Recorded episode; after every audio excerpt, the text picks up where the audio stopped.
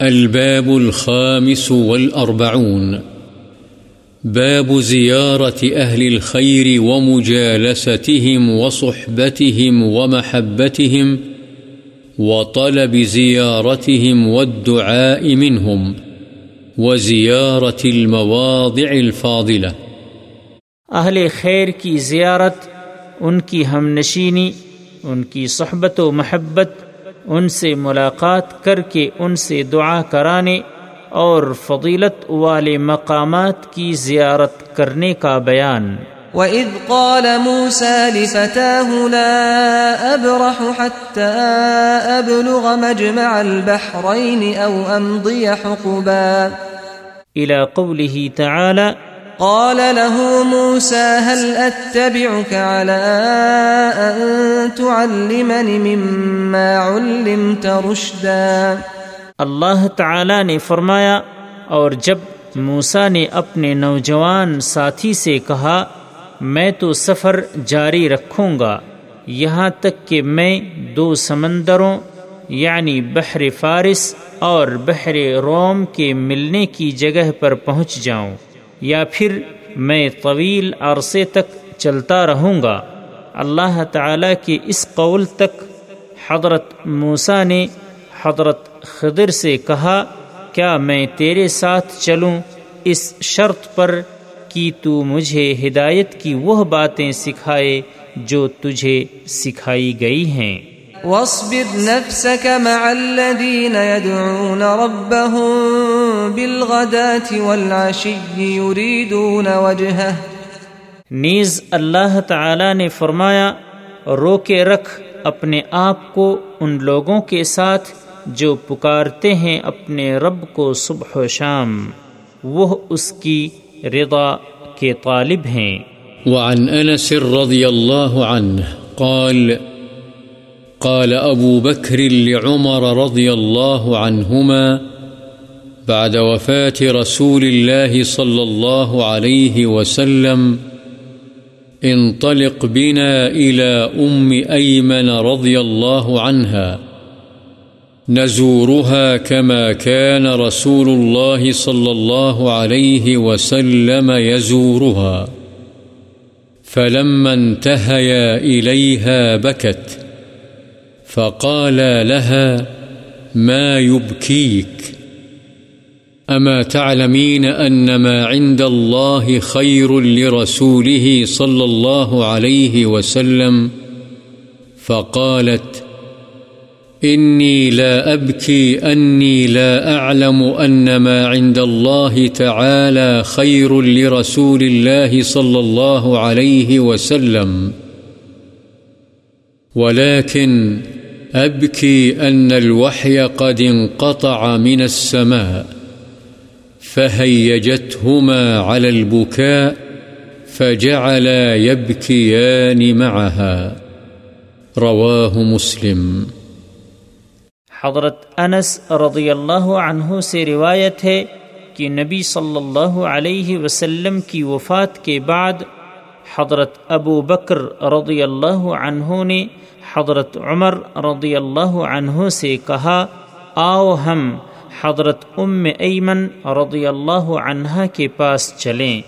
ہم ان کی زیارت کریں جس طرح رسول اللہ صلی اللہ علیہ وسلم ان کی زیارت کیا کرتے تھے۔ جب یہ دونوں ان کے پاس پہنچے تو وہ رو پڑی۔ انہوں نے کہا، تم کیوں روتی ہو؟ کیا تم نہیں جانتی کہ اللہ کے پاس جو کچھ ہے، وہ رسول اللہ صلی اللہ علیہ وسلم کے لیے دنیا سے زیادہ بہتر ہے۔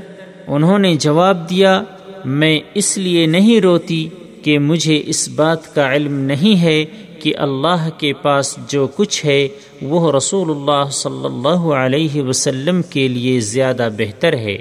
میں تو اس لیے روتی ہوں کہ آسمان سے وہی کا سلسلہ منقطع ہو گیا ہے۔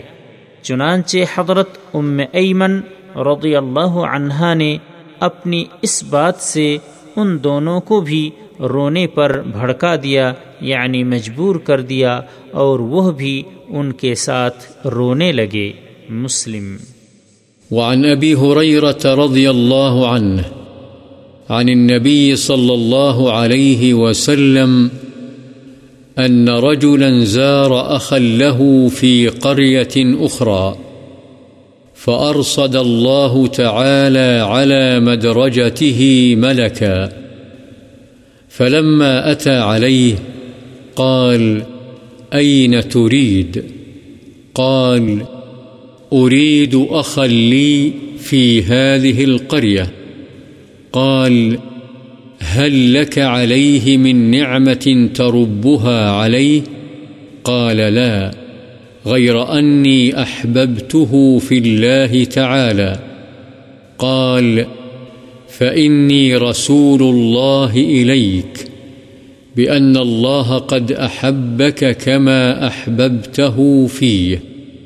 رواه مسلم. يقال، أرصده لكذا إذا وكله بحفظه والمدرجة بفتح الميم والراء الطريق ومعنى تربها تقوم بها وتسعى في صلاحها. حضرت ابو حریرہ رضی اللہ عنہ سے روایت ہے کہ نبی اکرم صلی اللہ علیہ وسلم نے فرمایا ایک آدمی کسی دوسری بستی میں اپنے بھائی کی زیارت کے لیے گیا تو اللہ تعالی نے اس کے راستے میں ایک فرشتہ بٹھا دیا جو اس کا انتظار کرتا تھا۔ جب وہ شخص اس کے پاس سے گزرا تو فرشتے نے پوچھا، تم کہاں جا رہے ہو؟ اس نے کہا، اس بستی میں میرا بھائی رہتا ہے، اس کے پاس جا رہا ہوں۔ فرشتے نے پوچھا کیا اس کا تم پر کوئی احسان ہے جس کی وجہ سے تم یہ تکلیف اٹھا رہے ہو اور اس کا بدلہ اتارنے جا رہے ہو؟ اس نے کہا، نہیں، صرف اس لیے جا رہا ہوں کہ میں اس سے اللہ کے لیے محبت کرتا ہوں۔ فرشتے نے کہا، میں تیری طرف اللہ کا فرستادہ ہوں اور یہ بتانے کے لیے آیا ہوں کہ اللہ تعالی بھی تجھ سے محبت کرتا ہے جیسے تو اس سے صرف اللہ کے لیے محبت کرتا ہے۔ مسلم۔ وعنه رضي الله عنه قال قال رسول الله صلى الله عليه وسلم، من عاد مريضا أو زار أخا له في الله، ناداه مناد بأن طبت وطاب ممشاك. وتبوأت من الجنة منزلا. رواه الترمذي وقال حديث حسن وفي بعض النسخ غريب. حضرت ابو حریرہ رضی اللہ عنہ ہی سے روایت ہے رسول اللہ صلی اللہ علیہ وسلم نے فرمایا، جو شخص کسی بیمار کی بیمار پرسی کرے یا محض اللہ کے لیے اپنے بھائی کی زیارت کرے تو ایک پکارنے والا بآواز بلند کہتا ہے، تجھے مبارک ہو اور تیرا چلنا خوشگوار ہو اور تجھے جنت میں ٹھکانہ نصیب ہو۔ اسے ترمزی نے روایت کیا ہے اور کہا ہے، یہ حدیث حسن ہے۔ اور بعض نسخوں کے مطابق کہا ہے، یہ حدیث غریب ہے۔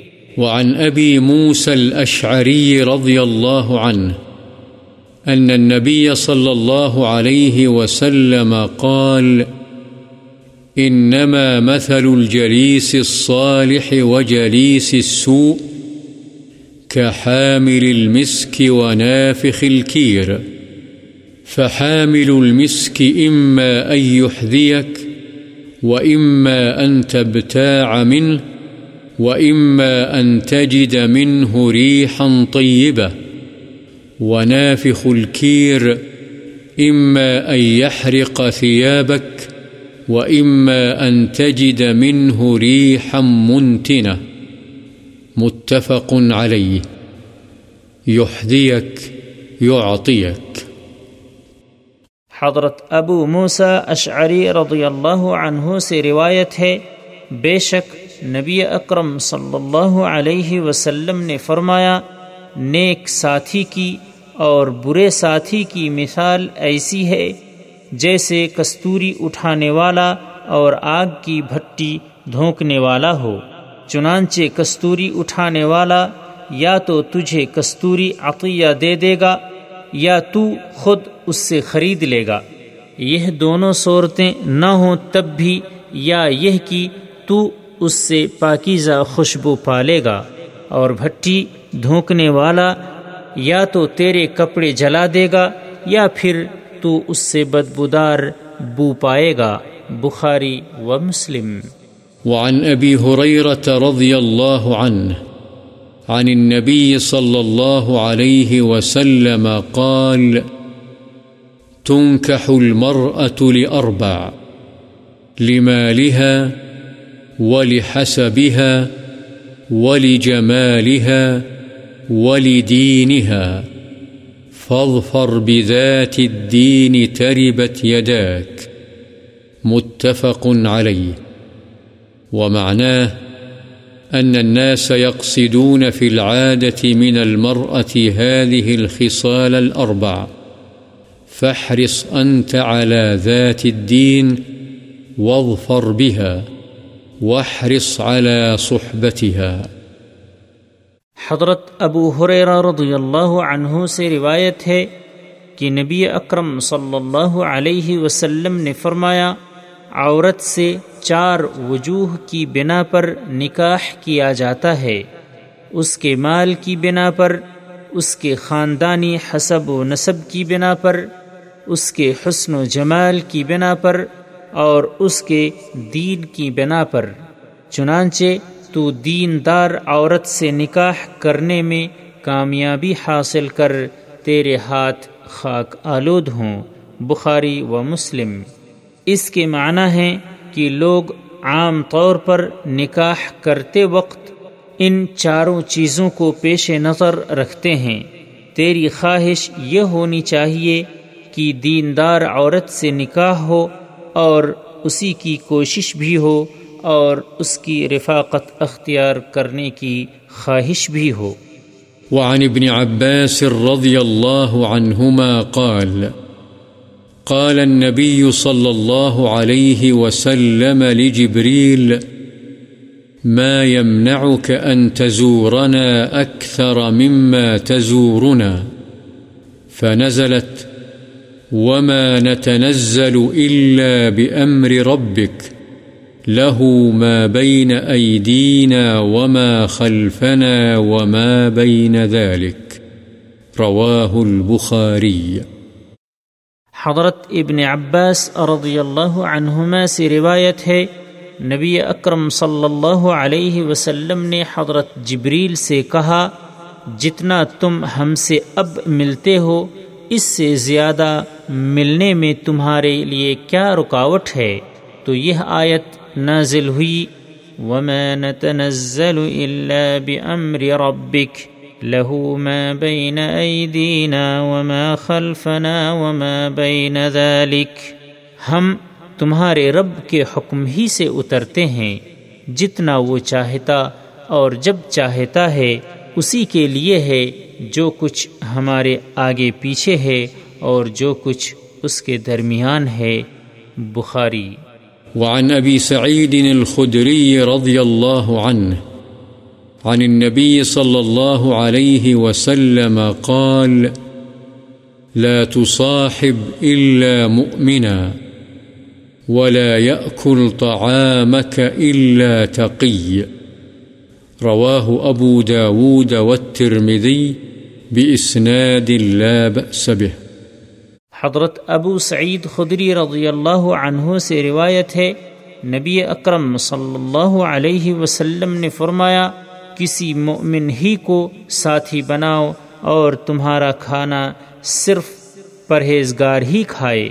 اسے ابو داود اور ترمدی نے ایسی سند کے ساتھ روایت کیا ہے جس میں کوئی حرج نہیں۔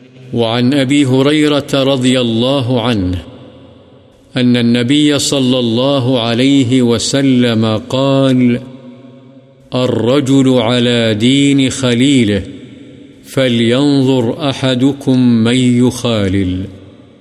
رواه أبو داود والترمذي بإسناد صحيح. وقال الترمذي حديث حسن. حضرت ابو حریرہ رضی اللہ عنہ سے روایت ہے، نبی صلی اللہ علیہ وسلم نے فرمایا، آدمی اپنے دوست کے دین پر ہوتا ہے، چنانچہ تمہارا ہر آدمی یہ غرور دیکھے کہ وہ کس کے ساتھ دوستی کر رہا ہے۔ اسے ابو داود اور ترمیدی نے صحیح سنت کے ساتھ روایت کیا ہے اور امام ترمیدی فرماتے ہیں، یہ حدیث حسن ہے۔ وعن أبي موسى الأشعري رضي الله عنه أن النبي صلى الله عليه وسلم قال، المرء مع من أحب متفق عليه. وفي رواية قال، قيل للنبي صلى الله عليه وسلم، الرجل يحب القوم ولما يلحق بهم. قال، المرء مع من أحب. حضرت ابو موسا اشعری رضی اللہ عنہ سے روایت ہے، نبی اکرم صلی اللہ علیہ وسلم نے فرمایا، آدمی اسی کے ساتھ ہوگا جس کے ساتھ اس کی محبت ہوگی۔ بخاری و مسلم۔ ایک اور روایت میں ہے کہ آپ صلی اللہ علیہ وسلم سے پوچھا گیا کہ آدمی کچھ لوگوں سے محبت کرتا ہے، حالانکہ وہ ان سے ملا نہیں یعنی ان کے ہم رتبہ نہیں۔ آپ صلی اللہ علیہ وسلم نے فرمایا، آدمی ان کے ساتھ ہوگا جن سے وہ محبت کرتا ہوگا۔ وعن انس رضی اللہ عنہ، ان اعرابیا قال لرسول الله صلى الله عليه وسلم متى الساعة؟ قال رسول الله صلى الله عليه وسلم، ما أعددت لها؟ قال، حب الله ورسوله. قال، أنت مع من أحببت. متفق عليه. وهذا لفظ مسلم. وفي رواية لهما ما أعددت لها من كثير صوم ولا صلاة ولا صدقة ولكني أحب الله ورسوله۔ حضرت انس رضی اللہ عنہ سے روایت ہے کہ ایک دیہاتی نے رسول اللہ صلی اللہ علیہ وسلم سے پوچھا، قیامت کب قائم ہوگی؟ رسول اللہ صلی اللہ علیہ وسلم نے ارشاد فرمایا تو نے اس کے لیے کیا تیاری کی ہے؟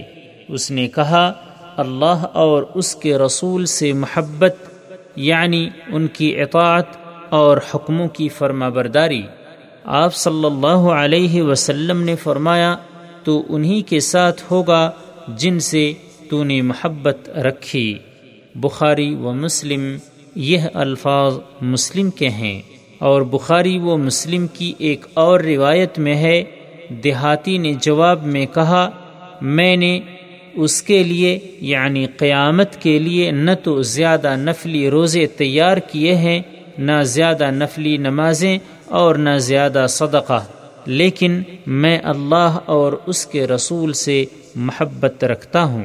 وعن ابن مسعود رضی اللہ عنہ قال جاء رجل إلى رسول الله صلى الله عليه وسلم فقال، يا رسول الله، كيف تقول في رجل أحب قوما ولم يلحق بهم؟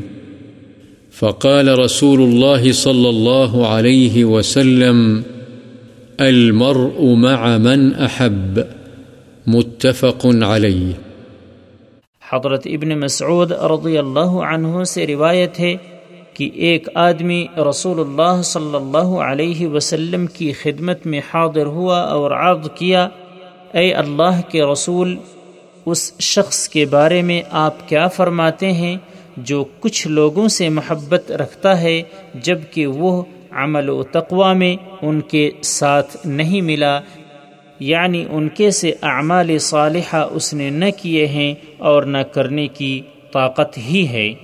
رسول اللہ صلی اللہ علیہ وسلم نے فرمایا، آدمی ان کے ساتھ ہوگا جن سے اس کو محبت ہوگی۔ بخاری و مسلم۔ وعن أبي هريرة رضي الله عنه عن النبي صلى الله عليه وسلم قال الناس معادن كمعادن الفضة والذهب. خيارهم في الجاهلية، خيارهم في الإسلام إذا فقهوا. والأرواح جنود مجندة. فما تعارف منها ائتلف، وما تناكر منها اختلف. رواه مسلم. وروى البخاري قوله الأرواح إلى آخره من رواية عائشة رضي الله عنها معلقا حضرت ابو حریرہ رضی اللہ عنہ سے روایت ہے، نبی صلی اللہ علیہ وسلم نے فرمایا، لوگ سونے چاندی کی کانوں کی طرح مختلف کانے ہیں، ان میں سے زمانہ جاہلیت کے بہتر لوگ اسلام میں بھی بہتر ہیں، جبکہ انہیں دین کی سمجھ ہو اور اس پر وہ عامل ہوں۔ اور روحیں مختلف قسم کے لشکر ہیں، چنانچہ ان روحوں میں سے جن کی عالم ارواح میں ایک دوسرے سے جان پہچان ہو گئی، وہ دنیا میں آپس میں مانوس ہیں۔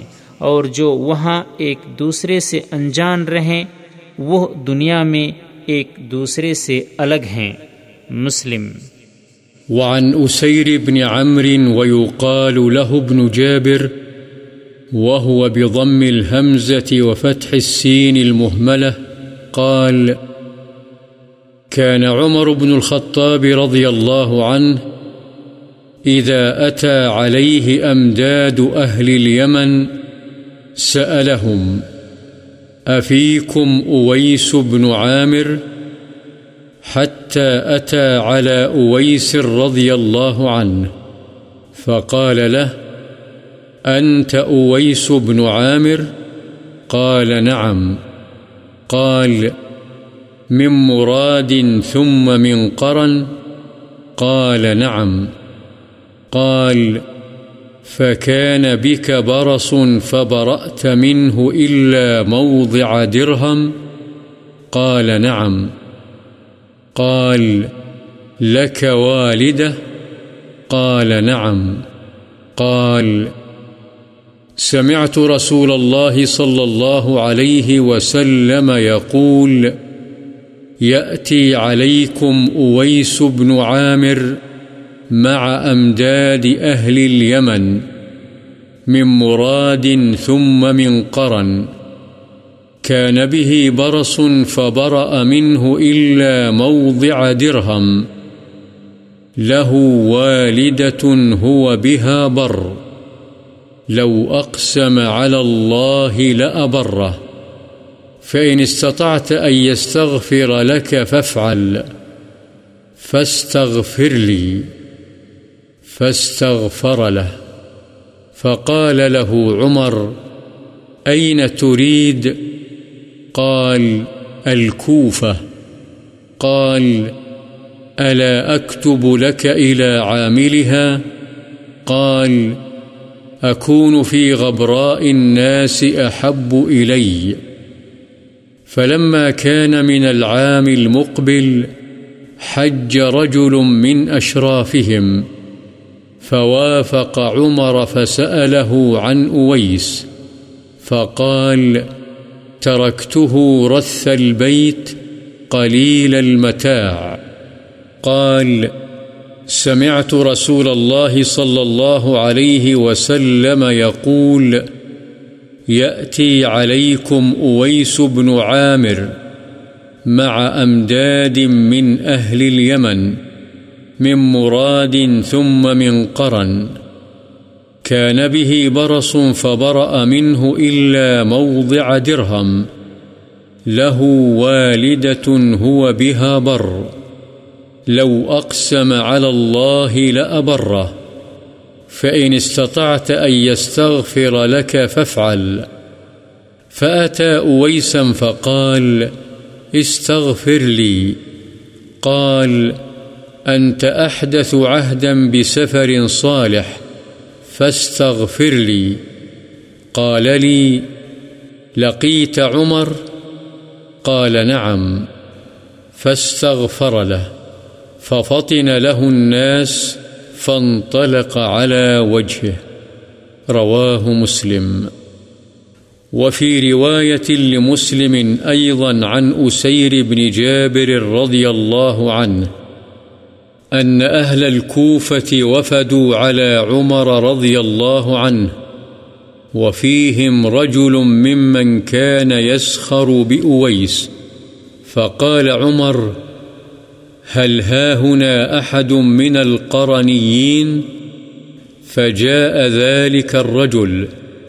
فقال عمر إن رسول الله صلى الله عليه وسلم قد قال إن رجلا يأتيكم من اليمن يقال له أويس لا يدع باليمن غير أم له قد كان به بياض فدعا الله تعالى فأذهبه إلا موضع الدينار أو الدرهم فمن لقيه منكم فليستغفر لكم وفي رواية له عن عمر رضي الله عنه قال، إني سمعت رسول الله صلى الله عليه وسلم يقول، إن خير التابعين رجل يقال له أويس وله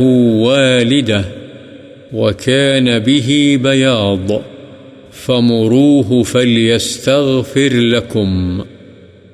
قوله غبراء الناس بفتح الغين المعجمة وإسكان الباء وبالمد، وهم فقراؤهم وصعاليكهم، ومن لا يعرف عينه من أخلاطهم. والأمداد جمع مدد، وهم الأعوان والناصرون الذين كانوا يمدون المسلمين في الجهاد. حضرت اسیر بن عمر اور بعد کے نزدیک اسیر بن جابر سے روایت ہے کہ حضرت عمر بن خطاب کے پاس جب بھی اہل یمن میں سے غازیان اسلام آتے تو ان سے پوچھتے، کیا تمہارے اندر اویس بن عامر ہیں؟ حتیٰ کہ بالآخر ایک وفد میں اویس آ گئے. تو حضرت عمر رضی اللہ عنہ نے ان سے پوچھا، تم اویس بن عامر ہو؟ انہوں نے کہا ہاں۔ آپ نے پوچھا، مراد کے گھرانے اور قرن قبیلے سے تمہارا تعلق ہے؟ انہوں نے کہا ہاں۔ حضرت عمر نے پوچھا، تمہارے جسم پر برس کے داغ تھے جو صحیح ہو گئے، سوائے ایک درہم جتنے حصے کے؟ انہوں نے کہا ہاں۔ آپ نے پوچھا، تمہاری والدہ زندہ ہیں؟ انہوں نے کہا ہاں۔ حضرت عمر رضی اللہ عنہ نے فرمایا، میں نے رسول اللہ صلی اللہ علیہ وسلم کو فرماتے ہوئے سنا ہے، تمہارے پاس مراد گھرانے اور قرن قبیلے کا اویس بن عامر اہل یمن کے ان غازیوں کے ساتھ آئے گا جو جہاد میں لشکر اسلام کی مدد کرتے ہیں، اس کے جسم پر برس کے داغ ہوں گے، جو سوائے درہم جتنی جگہ کے صحیح ہو گئے ہوں گے، وہ اپنی والدہ کے ساتھ بڑا اچھا سلوک کرنے والا ہوگا۔ اگر وہ اللہ پر کوئی قسم کھا لے، تو یقیناً اللہ اس کی قسم کو پورا فرما دے گا۔ چنانچہ اگر تم، اے عمر ان سے اپنے لیے مغفرت کی دعا کروا سکو تو ضرور کروانا۔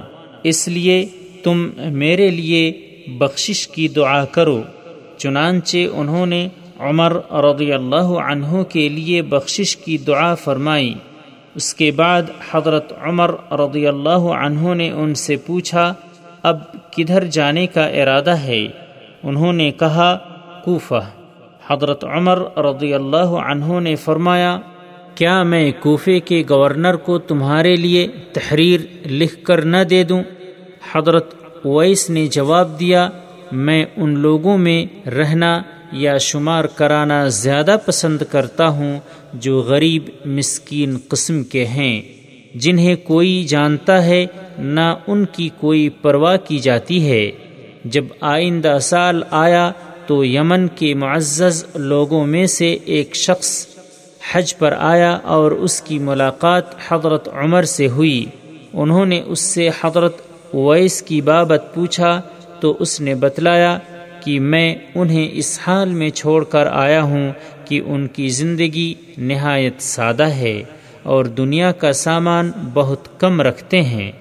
حضرت عمر رضی اللہ عنہ نے فرمایا میں نے رسول اللہ صلی اللہ علیہ وسلم کو فرماتے ہوئے سنا ہے، تمہارے پاس مراد گھرانے اور قرن قبیلے کا اویس بن عامر یمن کے رہنے والوں میں سے مجاہدین کی امدادی فوجی گروہ کے ساتھ آئے گا۔ اسے برس کی تکلیف ہوگی، جو درست ہو چکی ہوگی، سوائے ایک درہم جتنی جگہ کے۔ اس کی والدہ زندہ ہوگی، جس کے ساتھ وہ بہت اچھا سلوک کرنے والا ہوگا۔ اگر وہ اللہ پر قسم کھا لے، تو اللہ اس کی قسم پوری فرما دے گا۔ چنانچہ اگر تم ان سے مغفرت کی دعا کروا سکو، تو ضرور کروانا۔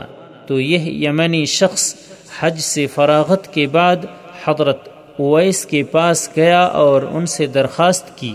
میرے لیے بخشش کی دعا فرمائیں۔ اویس نے جواب دیا، ایک نیک سفر سے تو تم نئے نئے آئے ہو، تم میرے لیے بخشش کی دعا کرو۔ نیز انہوں نے کہا، کیا تم عمر کو ملے؟ انہوں نے کہا ہاں۔ چنانچہ اویس نے اس شخص کے لیے مغفرت کی دعا فرمائی۔ تب لوگوں نے ان کے مقام کو سمجھا اور وہ یعنی اویس اپنے سامنے کی طرف چل پڑے مسلم اور مسلم کی ایک اور روایت حضرت عسیر بن جابر رضی اللہ عنہ ہی سے ہے کہ کوفے کے کچھ لوگ حضرت عمر رضی اللہ عنہ کے پاس آئے۔ ان میں ایک ایسا آدمی بھی تھا جو حضرت اویس کا استحضاء کرنے والوں میں سے تھا، کیونکہ وہ ان کی فضیلت سے نا واقف تھا۔ حضرت عمر رضی اللہ عنہ نے پوچھا، کیا یہاں قرنیوں میں سے بھی کوئی ہے؟ چنانچہ یہ شخص آیا۔ حضرت عمر رضی اللہ عنہ نے فرمایا، رسول اللہ صلی اللہ علیہ وسلم نے فرمایا ہے، تمہارے پاس یمن سے ایک آدمی آئے گا، جسے اویس کہا جاتا ہوگا۔ وہ یمن میں صرف اپنی والدہ کو چھوڑ کر آئے گا، اسے برس کی بیماری تھی تو اس نے اللہ سے دعا کی، جس کی وجہ سے اللہ نے اس سے وہ بیماری دور کر دی اور اب وہ برس کا داغ صرف ایک دینار یا درہم جتنا باقی رہ گیا ہے۔ چنانچہ تم میں سے جو بھی اسے ملے، اس سے اپنے لیے مغفرت کی دعا کروائے۔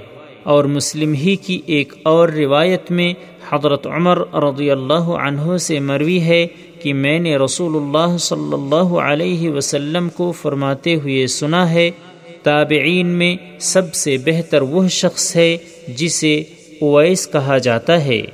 اس کی والدہ زندہ ہے اور اس کے جسم پر برس کے سفید داغ ہیں۔ تم اس سے کہو کہ وہ تمہارے لیے بخشش کی دعا کرے۔